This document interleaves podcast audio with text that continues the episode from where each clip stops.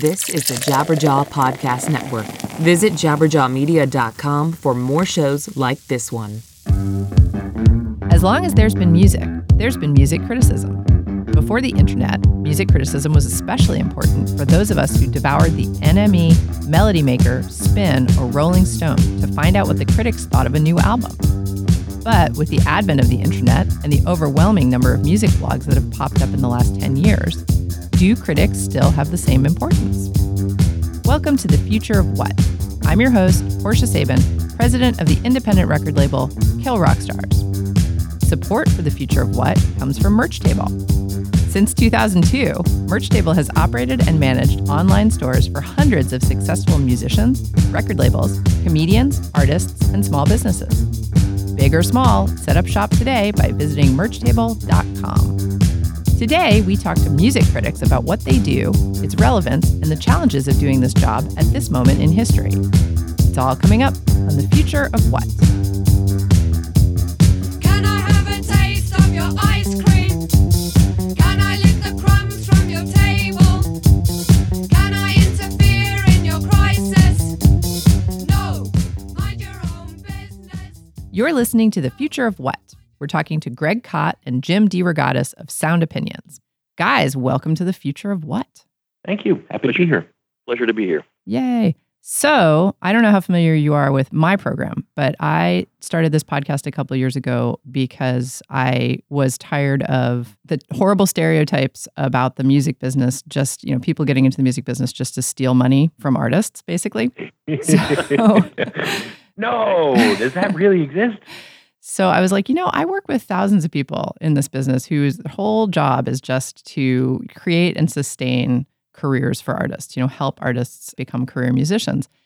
And, you know, I would say that music critics are very important in that ecosystem. And so this week we're doing an episode talking to music critics about what they do and why they do it and how they're relevant these days, which, you know, is probably a, a topic for hours of debate. How long is the podcast? Exactly. so tell me, I mean, you guys have been doing this for a long time, like a consistently long time. You guys have been in rock criticism. You've been, you know, crazy music fans, just like the rest of us. How do you feel about the state of music criticism just right now in 2017? Well, it's changed a lot, hasn't it? I remember, you know, as a kid growing up, you know, you there was probably a dozen critics that were kind of national names, and you, you you read them pretty religiously, or at least I did. If you were interested in that sort of thing, if you're interested in music, if you're interested in writing, chances are you read Chris Gow and Greil Marcus and Dave Marsh and Ellen Willis, who was a big favorite of mine. I grew up reading uh, Lynn Van Matre, who was one of the pioneering first female critics, you know, in America. She was the first music critic at the Chicago Tribune, a job that she held down until the late 80s, from the late 60s to the late 80s, and then I took over. So now you've you you name a band and there's probably a critic to go with it now. You know, it's it's there's probably almost as many critics or people writing about music as there are bands out there, and that's that's saying a lot. So it's become more ubiquitous, and you know, there there it's almost like a dime a dozen kind of industry right now. Everybody tries their hand at it. I think what's different is that you're not seeing the career sort of being forged in music criticism the way you would have in the 60s, 70s, 80s, even 90s, where, where people were doing this for a lengthy period of time and, and establishing a name and a reputation, you know, for better or worse. Not necessarily a great reputation, but people knew who they were. And I'd say it's a lot tougher now to name the top critics from a new generation of writers simply because the exposure is so diffuse right now. Yeah, we're in the era of branding. People know about Pitchfork, but how many Pitchfork writers can they name? Stuff like that. You know, I I don't think this is a bad thing. The fact that people are able to get their opinions out there, you know, any more than I think it's a bad thing that music distribution has become so much easier thanks to the net. If we leave aside the question of commerce, and I'm slightly to the left of Noam Chomsky. I think if you work hard and do something well, you should get paid for it. You know, look, if you're going into writing of any kind, but especially criticism, you're never going to get paid as well as, you know, working at the commodities exchange. And you know that. And you accept that, just like being an indie musician. You know, so you're not in it to get rich, but I think you should be paid for your efforts. But I think that the problem with our world today, with our culture, is not that there is too much intelligent conversation about art. How could it possibly be? There's a lot of opinion. We are awash in more opinion than at any point in human history because the net has made communications so, you know, uh, easy, readily accessible. And everybody, you know what they say about opinions, you know, everybody's got one just, Just like, like- they have a right. You know, I mean, I teach reviewing the arts at Columbia College, and these are smart art students, filmmakers, fashion designers, video game designers, uh, and even a few errant stray journalists. You know, eh, how how can there possibly be too much passionate, smart conversation about the art? But there, there, there's more opinion than ever and less criticism. People spouting off. You know, you go to Yelp and there's a review of the pizza place down the block, and 90% of the reviews are the pizza at this place sucks, right? Well, that's not a review. The review is the pizza at this place is overpriced. The crust is soggy. There's not enough cheese. I mean, you, know, you know, I mean, back up your opinion. And even I think some of the, the critical organs are doing this less and less and, and devaluing the quality of the writing.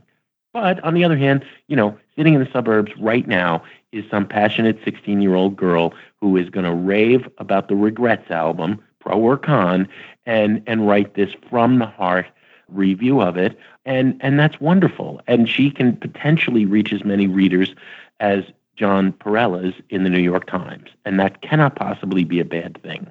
It's it's so I have so many directions I want to go in this with you guys. I, I feel like, you know, you mentioned Pitchfork and Pitchfork is fascinating because really there was a time when a good review in Pitchfork by whomever, you know, question mark writer, you know, if you got a 9.0 in Pitchfork, you were going to sell some records. And the funny part on my end is that that's not actually the case anymore. That seems to have diffused. That's not as as strong a factor in in album sales. And that could, of course, be because of streaming, because of, you know, whatever technological advances or just the culture. But it, you're right that that it wasn't so important who was writing. What do you think about, I mean, you know, publishing is arguably one of two other industries, you know, the three top industries that bid it when the internet happened, you know, music, publishing, and porn just lost all their yeah, nobody pays for any of nobody that pays for any of that anymore. Yeah. Yeah. but but you know, everything's kind of regrouped a little. See, Greg thinks Greg thinks that I'm the one who I'm the only one who ever brings up porn and sex when we talk about the internet, you know. And but but it's true. I mean, look look at that, you know. No, it's just the that model. enthusiasm with which you consistently bring it up that, that gives me pause. That's that's the only thing I'm questioning. Now, see, what No, I it- always say is that as we're moving to a virtual world, there are still some experiences that, that are more authentic, if we use that vilified word in the academy, than ever, right? Why are so many people excited about fine dining right now? Because in the kitchen, someone has their hands in that food that they are bringing out to you that you eat. And I think that music is still that same way. To be in a room with a band playing is an experience that will never be duplicated by consuming music on the web, you know, any more than, yes, can you have online sex with a partner? Yes, you can. It ain't the same as being in the same place at the same time as that person. But I but, and I also think that Pitchfork, you know, I mean, the idea that a good review or a great rave review equated to a sale. I mean, eh, there was a blip of a period there where they helped break a band, say, quote unquote, like Arcade Fire. And you know they raved about that first record, and that became a huge indie hit, and it actually sold quite a few copies more than a typical independent label release would have. It was a very good record. and it was a good record. And they helped, and, and then he certainly helped get get the word out. But I would say the notion that criticism has helped artists sell records is really is really not true. I, I think there's there's certainly an element of exposure there that a, a critic can provide to a record that may not have been noticed otherwise. But I, I don't think critics have ever really been a driver of sales. You know, you know, there's been countless bands that have been lauded up and down by critics that never sold in any substantial numbers. Velvet But I- Underground, Ramones, sure. But I think what critics have done, uh, the good critics anyway, have, have created a conversation around art and artists and, and bands that has led to sort of an, in an environment where bands could thrive. You know, a band like the Velvet Underground was a critic's favorite for a long time and nobody else cared. But over time, the Velvet Underground's reputation grew and grew, uh, not to the point where they're selling as many records as the Beatles once did, but they're certainly you know a, a name that uh, everybody knows and understands what they what their music represented and the and the artists who were in that band who have had gone on to solo careers, John Cale, Lou Reed, whatever, you know, are, are respected artists who have had successful careers. So, you know, uh, critics do play a role in this dialogue, this conversation around music, and I think that's probably the the key. It's not so much the consumer guide concept, thumbs up, thumbs down, go buy this, don't don't buy it. It's more mm-hmm. about this cultural conversation that I think is is is critical to have around any art that is created, movies, you know, theater, books, music. It, it, that, that's an important conversation, and it's one of the reasons we're on this planet is to enjoy art, understand it, be motivated by it. Critics can foster that kind of conversation. Well, just to be the devil's advocate, you guys, because I know you hate that. Sure. I'm gonna. What about the the notion? I mean, I, I deal with this a lot in the music business, and we talk about it all the time. What about the notion that the vast majority of people actually just don't like music, and that's just the truth. Like they just don't care. you know, there, there's a small percentage of people like us who are crazy about music and who want to know that the drummer who played on this album also played in this other album by this band that you know six years ago that I also loved, et cetera, et cetera. But the, the vast majority of people just really don't care. And in fact, not only do they not care, but they're only going to be interested in music for a certain number of years. Let's say when they're in college and they're in their frat house and they're all listening to Fetty Wap or whatever together. And that when they look back, they're going to feel fond about that, you know, in their 40s and they'll put on Fetty Wap and be like, I remember the good old days. Man. Those You were know, the good old days. But of like, Betty Wap. but you know what I'm saying? it's like it, it's like what do we yeah. do in that? Like, are we basically all is my job and your job? Are we just catering to this pampered elite of people who actually give a crap about music? Well, look, I think Portia, the, the uh, if we step back and say, you know, how many people care about visual art or photography or dance or theater or movies, right? Uh, how many people really care about anything, even eating? Okay, you know, there are innumerable great mom and pop burger joints, right? And people go to McDonald's because it's it's there and it's ubiquitous and it's shoved down their throat. If I can wax grand historical and philosophical for you, there's a notion that begins with Nietzsche, who, of course, is vilified because he was adopted by the Nazis. But fascinatingly, W.E.B. Du Bois, in the Reconstruction period post Civil War, also picks up this idea. And it's called the talented tenth one out of 10 people you engage with in life is truly alive. They are interested in philosophy and religion and sex and art and music and reading and literature, right? And now this, you know, the Nazis corrupt this, right, and say put the other nine to death, right? But that, that's not what Nietzsche was saying, and certainly not not what they were saying in in Reconstruction. When the African, the notion that the the educated African American needs to pick up the people who've been enslaved and newly freed, right?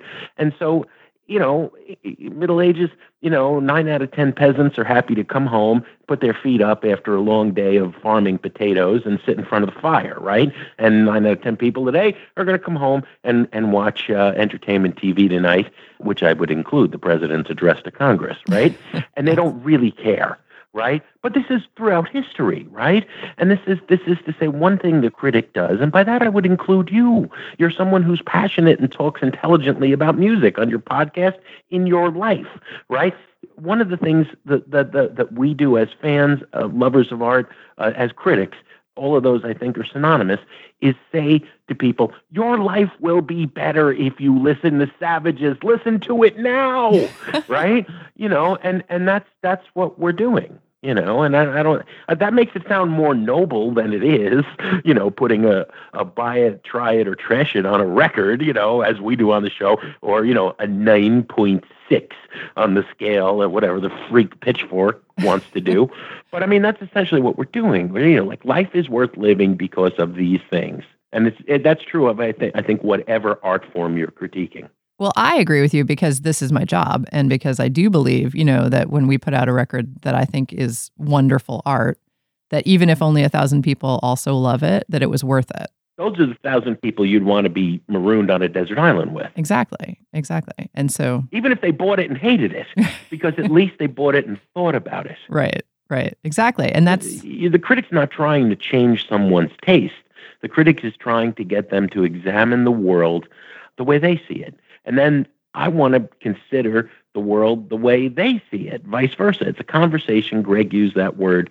Obviously, we've devoted our lives. I mean, he's always wrong. My opinion is better. he will say the same about me, okay? But really, what we've based the, the whole sound opinions notion on and our lives on is talking about the music. I want to know how he hears something. He wants to know how I do. And that's the best way to appreciate art. Without the appreciator of art, right? You know, so a musician makes some masterpiece, a brilliant painting, a wonderful novel, or, you know, the album that will blow us all away. If nobody's heard it, it's only half the act completed. Right. Yeah, I mean that's that's the key thing. The, a great great piece of music needs a great listener, and I've heard that from musicians. I mean, they they they kind of acknowledge that it's not just about what's being created, but it's being able to create something and know that somebody out there is going to get it or at least understand it or engage with it on a level as impassioned and enlightened as as they hopefully went into making it. So it, it takes two, you know, and listener and creator. I think where where things get mucked up is is is is the person in the middle, the middleman who wants to control that the way that music is accessed, the way it's heard, the way it's uh, even made sometimes. But the beauty of the internet is that it has enabled this incredible transaction to take place directly from the artist to the listener. And I don't look down on people who are, are just casual listeners. I think that's what you were sort of getting at, Portia, is a little bit that there's some people for whom music is just sort of around. But I think if you took music out of everyone's life, they would notice it and they would miss it. And they may not necessarily be as engaged as the most passionate listeners, but it is a part of their life. And I'm fascinated by the way they engage with music at all levels. You know, there's there's a way a six year old engages with with music that's fascinating, and there's a way a 40 year old person who has sort of lost touch with you know the music of their youth and and has not heard a piece of new music in 15 years engages with it.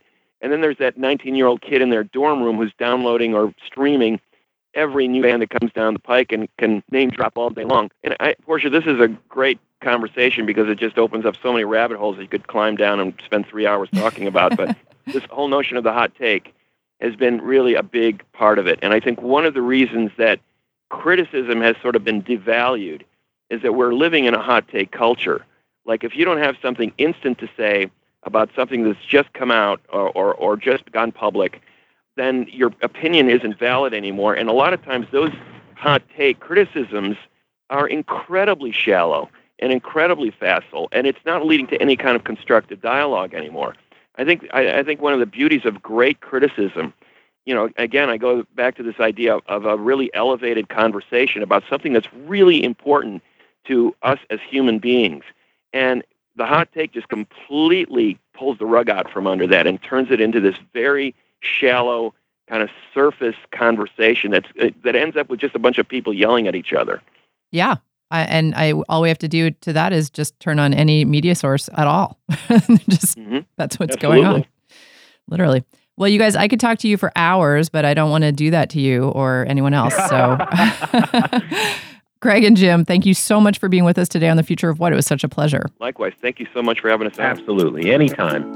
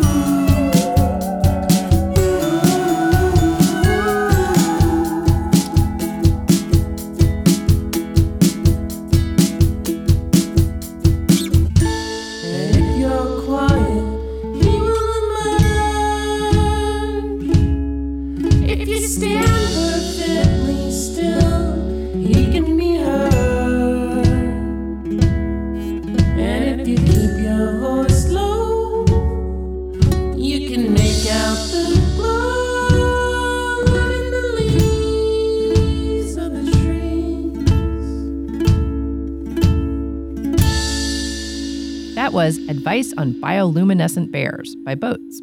If you're enjoying this program, please subscribe to our show on iTunes. To find out what's coming up next, follow us on Twitter at KRSFOW. You're listening to The Future of What? We're talking to Julianne Escobedo Shepherd. Julianne, welcome to The Future of What? Hello. Thank you for having me. I'm excited. Yeah, me too. To talk to you, I've read your stuff for so long now that in so many magazines and publications, it's like I'm talking to a music critic superstar. Oh my God. I grew up on Kill Rock Stars, so Yay. meeting of the minds. Yay. I love it. So, we asked you here today because we are interested in talking about music criticism in 2017, because it really seems like, I mean, you and I are kind of of an age, and we came up when stuff like, remember when Pitchfork came online, and all of a sudden, hmm these reviews were making a huge difference in people's sales. Like, you could release a record and it got a 9.0 on Pitchfork, and you sold like 40,000 copies of that record. I mean, it was significant. Mhm. And now I'm just wondering, it sort of feels like things have changed. What do you think? Oh, yeah. Well, I don't know if Pitchfork reviews, bless them, really affect sales that much anymore. Right. You know, it's interesting because coming from a critical perspective, obviously, you know, this is what I do and what I love to read. But, you know, it sort of forces you to reevaluate because obviously everyone's a critic now. I mean, everyone already was, but everyone's a critic with a platform. Right. And I would say that fan bases influence, you know, like fan Twitter accounts and fan Tumblrs probably influence sales more than any sort of like glowing review in any publication. And so you have to get creative with it and also understand that the job of the critic isn't to promote sales, it's to evaluate art and hopefully contextualize it to speak to its broader impact.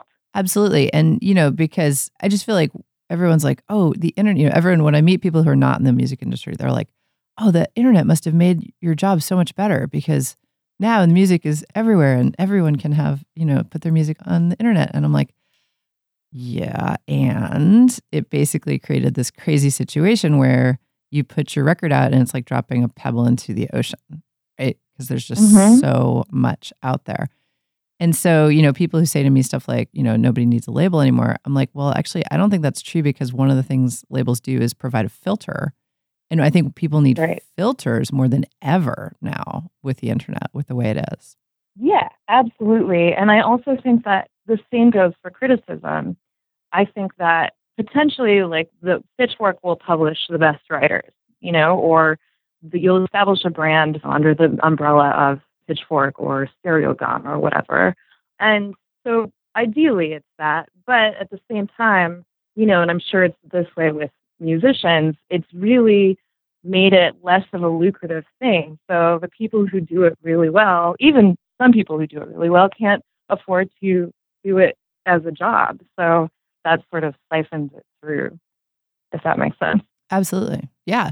I mean, it's interesting to see how sort of it's worked for both sides, right? It's it's more difficult nowadays Mhm. for artists to make a living, but it's also obviously more difficult for music critics to make a living because there's so much out there. I think there's so much there's so much bandwidth, you know. Mhm. There's blogs and podcasts and stuff happening constantly. So on one level there's sort of more opportunity but then also a little bit less because I think there's less money in the pool, you know. Mhm. So to have a job that where you can actually eat Right. is the challenge. yes, the money it's spread so thin, and you know, I think a lot of publications, none of those that I mentioned, but a lot of publications sort of have a mandate for how much traffic they get, and so given hiring a young person with no experience or very little experience to just sort of write clickbait is still a thing, and it's easier to do than to hire, say, someone who's older and has lots more experience, but maybe isn't interested in,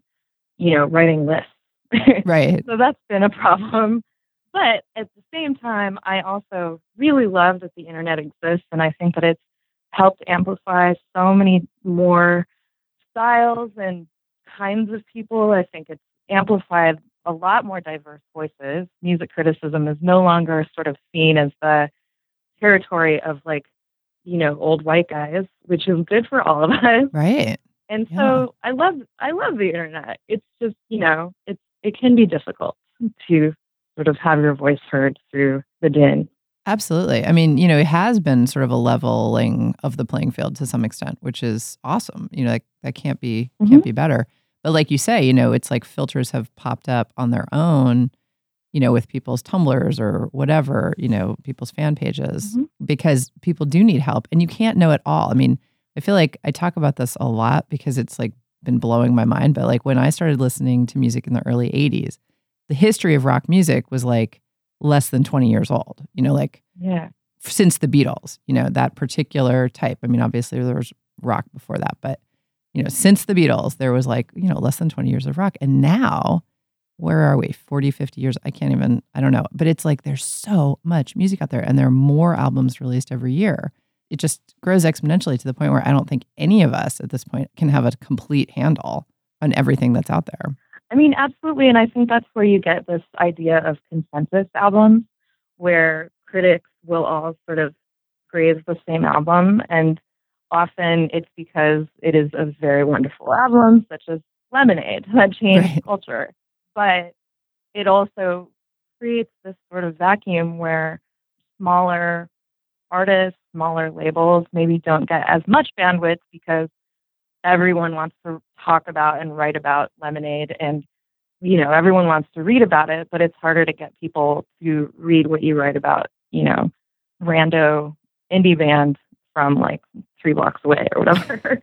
But i guess that's always sort of been the case. It just seems a lot more pronounced.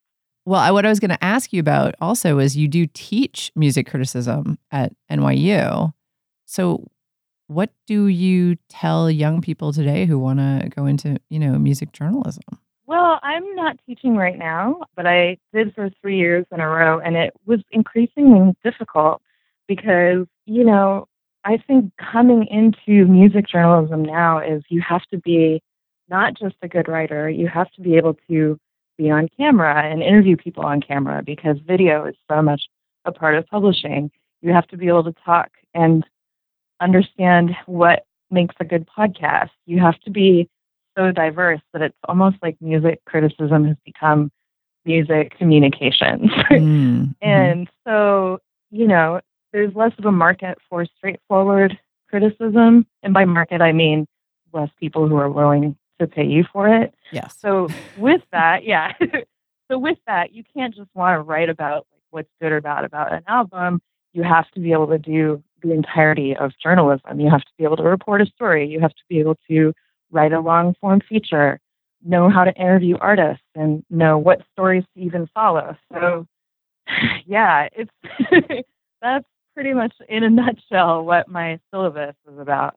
Kind of teaching people to be completely re- well rounded, and also even just little things that maybe more seasoned writers might take for granted, like just knowing how to communicate with PR and ask for things Mm, you know, that's a learned. I didn't know how to do that, and like I'm sure I sent a, way too many like all caps exclamation point emails that are like that were like I'm excited, like right. you know, and like I still do that, I guess, but never mind. yeah, like you have to be more versatile now. Yeah, exactly. Right. But I feel like that's the coolest thing. Honestly, right now, the thing I'm most excited about just across the board with regard to, you know, where we're at for any industry or all these related industries Mhm. is that people are being crazy and taking chances. They're just doing crazy stuff. Yeah, And I love that. They're Yeah. like, oh, here's some crazy idea. I'm just going to do it and see what happens. yeah, yeah. It's exciting. It is. And I think you kind of have to because that's what we've discovered is, you know, it's like it's no longer, you can't, it's not the toothpaste factory, right? You don't just go and get your job and do that job for 30 years and, you know, have a retirement and that's that. Mhm, It's right. like you actually have to invent yourself constantly. And, you know, that makes it a lot harder for some people. I mean, musicians, Mhm. I'm constantly advising young musicians. It's like, yes, you have to write great music, but unfortunately, you also have to be like a wild self promoter. And if you can't do that, you need to find somebody and get somebody on your team who can, you know, and who can Right. be flexible and adaptable and have new ideas and approach this in a Right. different way. So, you know, it's harder, but it's also kind of more fun. Yeah it's it's definitely more fun and it's like also i think even with new music and it's all sort of the same sort of i guess storytelling like i don't know now i'm feeling lofty about this idea that you know you have to people want to hear stories and want to have an arc of your or know that you have an interesting i don't know never mind this is a very half-baked thought No, but you're right about stories. I mean, we talk about that all the time. It's like, you know, if you just got up on stage in your jeans and play four songs or whatever, and your mom's like, hey, that's great. There's no there's no story there. You know, it's like you are one of yeah a million other bands. So it's like you have to create something. You have to make there be something interesting about your band, even if there isn't. You know what I mm-hmm. mean? like find Yeah, an yeah. angle. Yeah. exactly Right. I don't know. I think audiences are getting much savvier and more interesting as well, which is maybe creating this opening for creative people to do wild stuff. Well, I won't take up any more of your time. Julianne Escobedo Shepherd is our guest. And Julianne, thank you so much for being with us today on The Future of What. That was great. Thank you.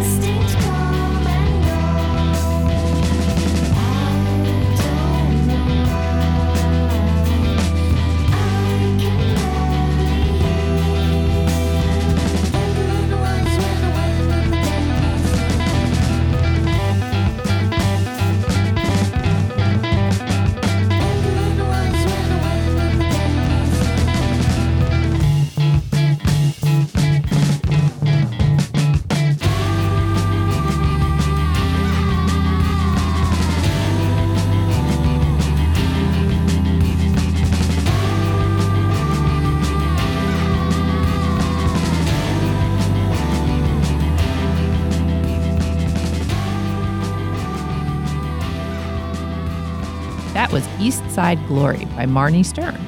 Support for the future of what comes from Merch Table. Kill Rock Stars has partnered with Merch Table for almost six years now, and they've come through for us in a lot of ways.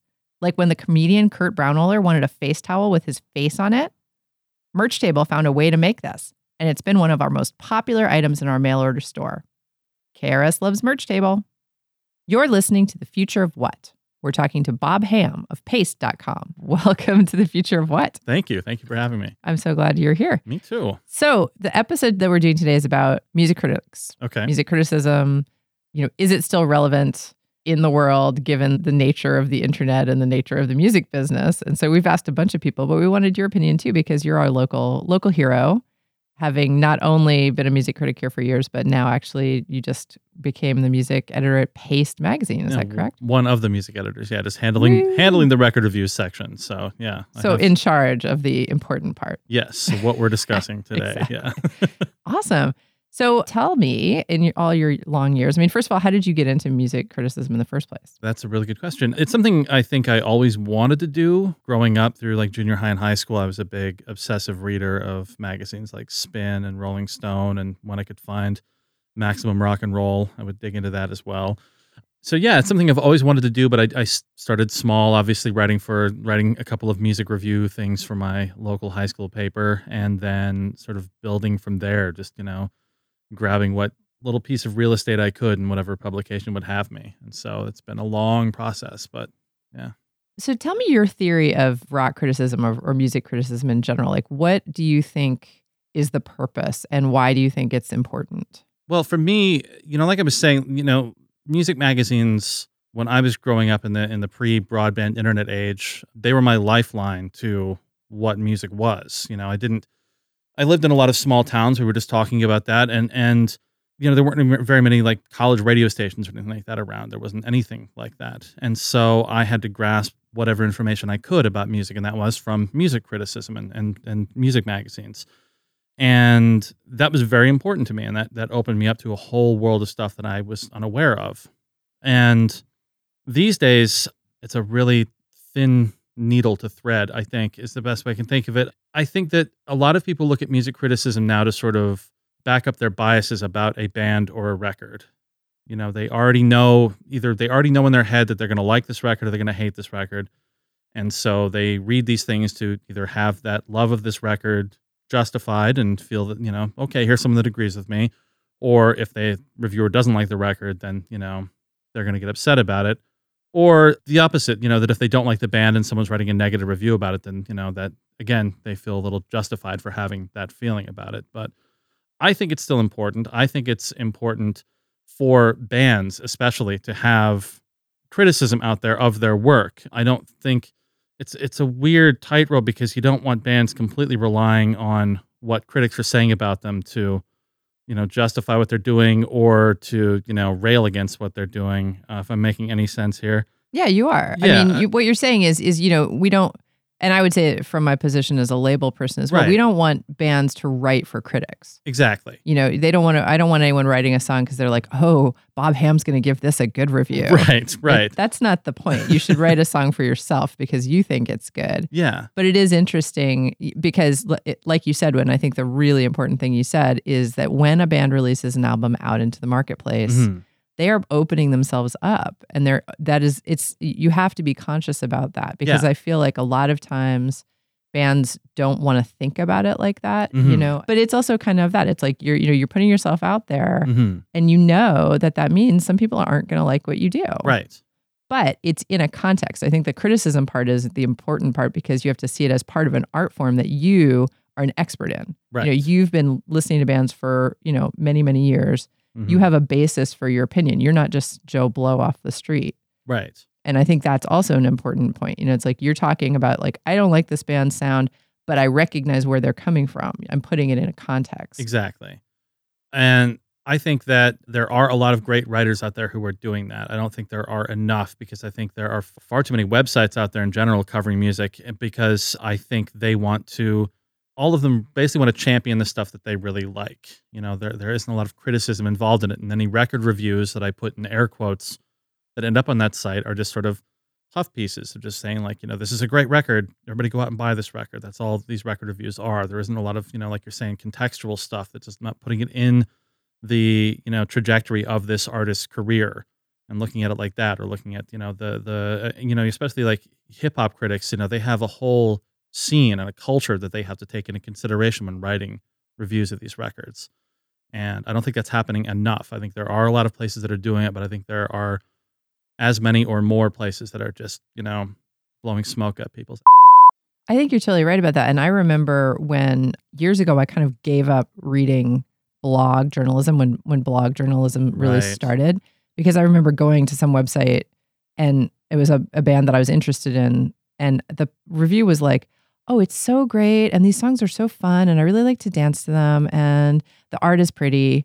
And I was like, what is this written by like your mom, like Right. lead singer's mom? like, I was just like, this is horrible. Like, this is a waste of my time. I can't believe I just wasted 10 minutes reading this Yeah. review because it's not a review. Yeah.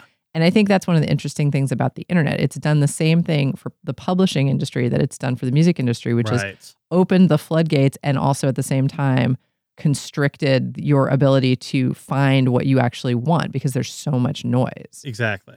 you know and i think that's really journalism and it's become so tough in the last 10 years because you know there are the household names the Paste the you know spin and rolling stone but Right. even like pitchfork is a really interesting animal over the last 10 years because i feel like i never understood their assignment like how they did assignments Mhm. of, of records because i've had records that we've put out that have been reviewed by people in pitchfork who Mhm. i thought did a fabulous job even if they didn't like the record Mhm. but they did exactly what a critic should do. They put it in the context. They understood where it was coming from. Right. But then we've had other records that were reviewed in Pitchfork where I feel like the person had never like it was in a genre that the person didn't even know and didn't care about, you know? And I thought, wow, that's harsh, you know, and it, because especially and the reason I'm calling out Pitchfork by name is that for a while was a very big deal. You know, the number that you got you know, as a review in Pitchfork Right. could actually sell out records. You know, people would buy records because they're like, "Ooh, this got a, you know, 8.9 in Pitchfork, so Right. must be good." There was a piece not too long ago that was talking about just those few records that actually got a 0.0 review on Pitchfork and how huge that was for that record. That like it was the biggest one I can think of was Travis Morrison of the Dismemberment Plan. Yeah, I was going to say. He put out his Yeah. first solo record and it got trashed by that Yeah. publication by Pitchfork, and he ended up that ended up like you know completely derailing his solo career right out of the gate, Right. and that didn't need to be the case at all. Right. So it's a weird situation. I mean, I can speak from both sides of this things, both as I've contributed to Pitchfork and done reviews for them. I only know that through my perspective, it's just, you know, pitching them on these reviews, pitching the reviews editors that I've worked with and just saying, like, here's my perspective on this record right out of the gate. Like, you know, I feel like I have a take on this and I try to be as intelligent as possible about it. And so far that seemed to work.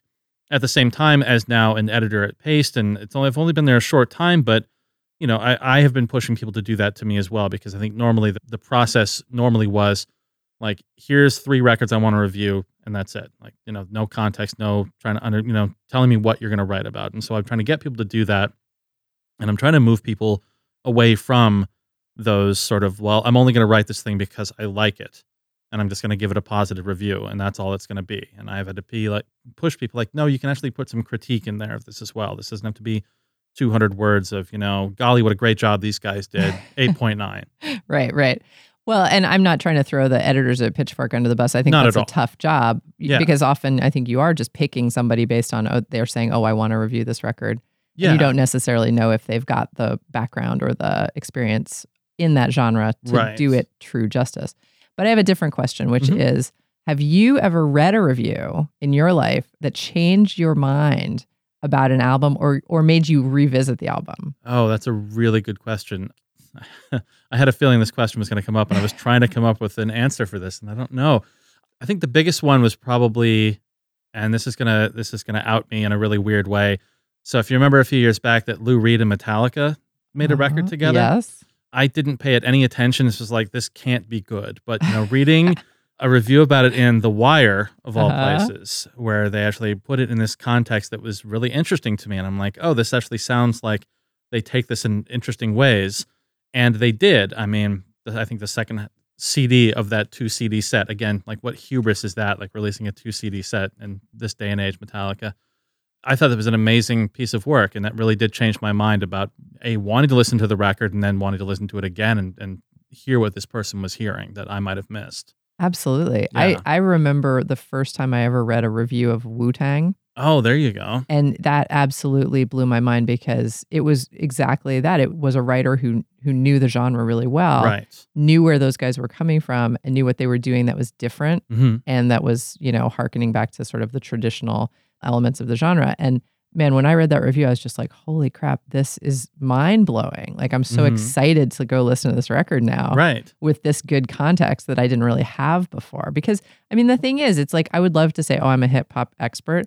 That is impossible. I am not, right? There's too much can- out there. Because there's too much out there. You can really only be, it's kind of like the Grammys. Like the Grammys only allows you to vote in like three categories or something. oh, I didn't know that. Yeah, because they're like, not everyone is an expert in everything. And that's really wise. It's like, I am Sure. certainly not an expert in Latin jazz. And I'd be an idiot if I was trying to vote in that category, you know? I mean, that would be a terrible, terrible idea. I'm just throwing that out there for, you know, whatever. It's Next year, Grammy Foundation. orchestral, classical. I don't know. Right, right. The producers of classical records are like, I Exactly. haven't heard these things. I Yeah. right. I have no idea. and I'm not in that world. Right. So it's like you got to give those worlds their due, right? Like there are people who do that for a living and they do it really well. So we have to like trust them to pick who's best in that genre, for example. Yeah, yeah. And I think that's going to be where likely my job ends up being is, you know, taking pitches as well, yes, but also just like assigning things out to people, knowing these are the people that know this genre or this artist well enough that they're going to do the right job for that. And I think to bring Pitchfork back into it, I think that's something that they've been doing a lot with their Sunday reviews, where every Sunday they, they put a record review up of a record that they haven't ever reviewed before, like either as a reissue or or when it originally came out. And you know, they're reaching out to these people who know these artists and know these genres very, very well. And it's there's been some great stuff that has come out of that.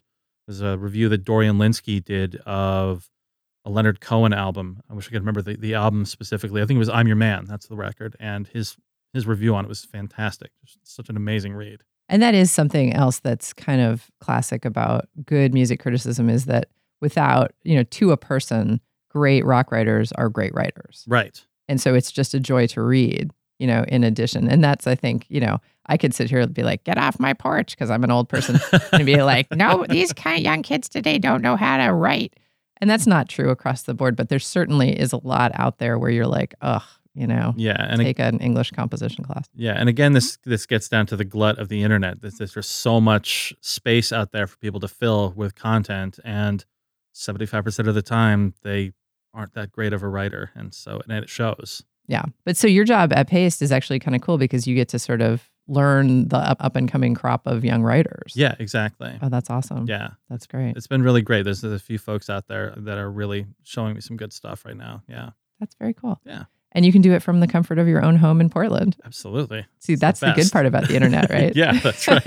you don't have to move to Brooklyn or wherever. no, it's thank from. Awesome. Well, Bob Ham, thanks so much. What a joy to have you on the future of what. Oh, it's wonderful. Thank you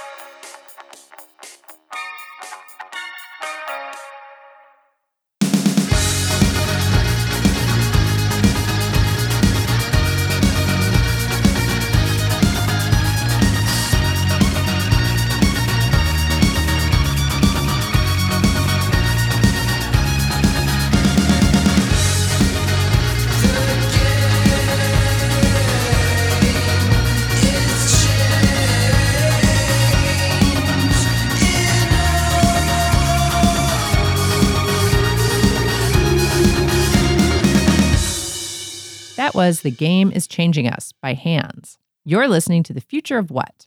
If you're enjoying this program, like us on Facebook and become a subscriber on iTunes.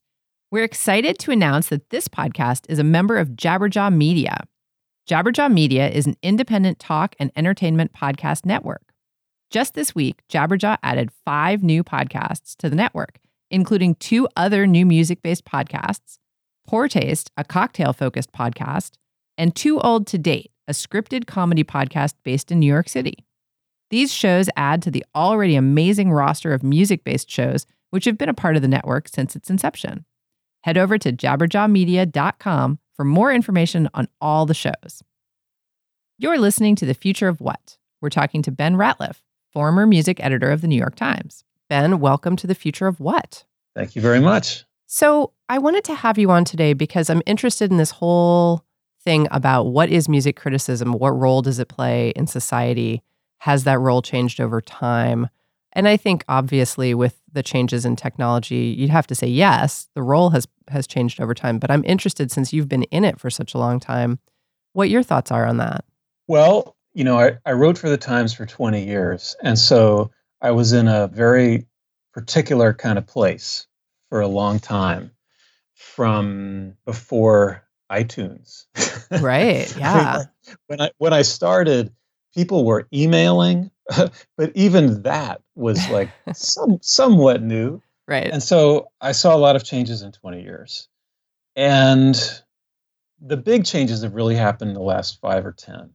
And a lot of that has to do with streaming and instant accessibility of music and the idea that reviews don't necessarily matter much anymore because you really can just get the thing. You know, like it's not it's it's not such a big deal to go get a record and hear it yourself or hear a YouTube clip from it or whatever. So I'm just saying that that, that was the really big change, I think, for me, writing about pop music and semi-pop music and obscure music, but just, you know, not classical music, is this this change from a time when the critic knew things before everybody else and was kind of a consumer guide to some extent to now when the critic has a slightly, well, greatly different role.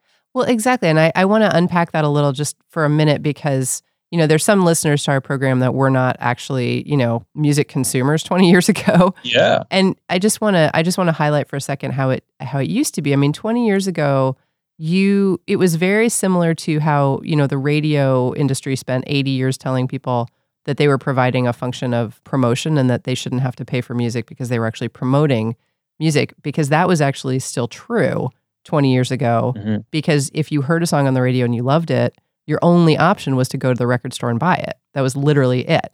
Right. And it was very similar with music journalism because, you know, you as a music journalist, I'm assuming you got records in the mail from labels and you listen to them. Yeah. And then you would write about them. And if, you know, you wrote a favorable review and someone read it, people would think, hey, I want to check that album out. And they would go and purchase it. Yeah. It's a completely different situation today when anyone can get anything they want to hear, often before it's released. Yeah. You know, in digital form. Yeah. So I think that what music critics are doing now much more is writing about larger tendencies in music, gathering together a whole bunch of new or recent records or performances or whatever events in music and organizing them into an idea, a concept, not necessarily a trend, just an idea. And then from that, anybody reading it can click on all the links and and follow along. Well, that's really interesting because those of us who are obsessed with music seems it seems to me, you know, myself and my friends, the people I talk to, we have this weird historian aspect to our character where we Mm. are like, "Oh, did you hear the new song by such and such a band? That's, you know, John from such and such band and then he was in this and the drummer was in this band before that."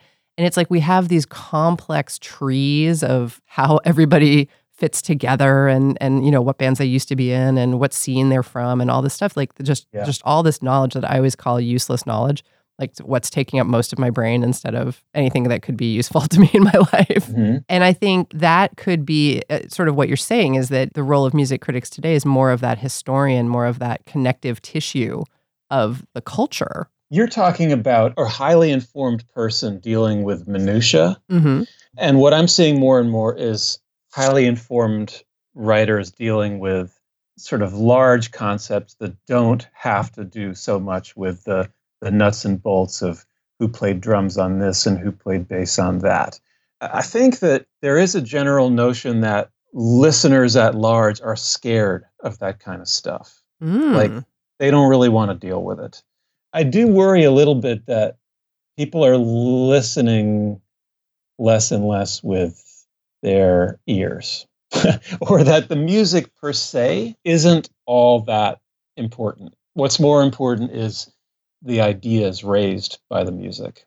I think that's always been true, but I think that right now, this idea is getting a huge boost. Can you give me an example of that? Like what what do you mean by the ideas? when I think about some of the big sort of issue records of the year, like say Beyonce, say Solange's, when I read about people talking about them, I read a lot about how the thing was delivered to us as consumers and how the artist sets up a kind of feedback loop with her listeners and how the record is absorbed into the culture around it and what what are the ideas being served by the records and such and you know like that but not a lot about the music itself much less about the music itself.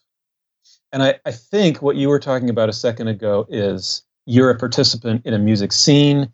You know people who played drums on this and drums on that and you know we're in a different bands and blah blah blah. Like you're you're kind of into that. You're kind of into the working life of music.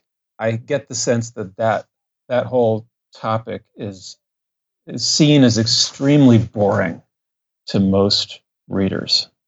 Right. Where do you see music going in the future? I mean, you know, do you think we're on this path for a while, this streaming path, this sort of internet centric, this is how people are going to do discovery, this is how people are going to do listening from, you know, from now for the foreseeable future? Yeah, I guess I do. I mean, I don't I don't think that the traditional album concept or album unit or vinyl record or, or whatever will just go away. But I think that, yeah, I think there's enough movement in the direction of music not having a center, particularly music coming at us in in any form with visuals on a website that can only be heard on NTS. You know, I don't know.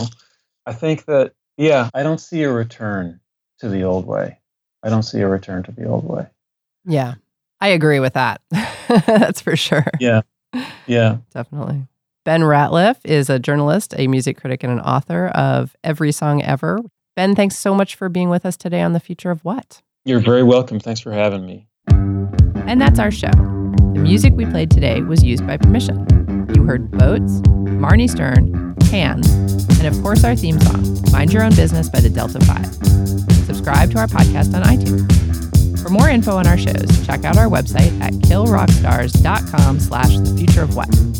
Our program was engineered by Brent Asbury at Beta Petrol and is produced by Will Watts and Anna McLean. I'm Portia Sabin, president of Kill Rock Stars. See you next week. Can I have a taste of your ice cream?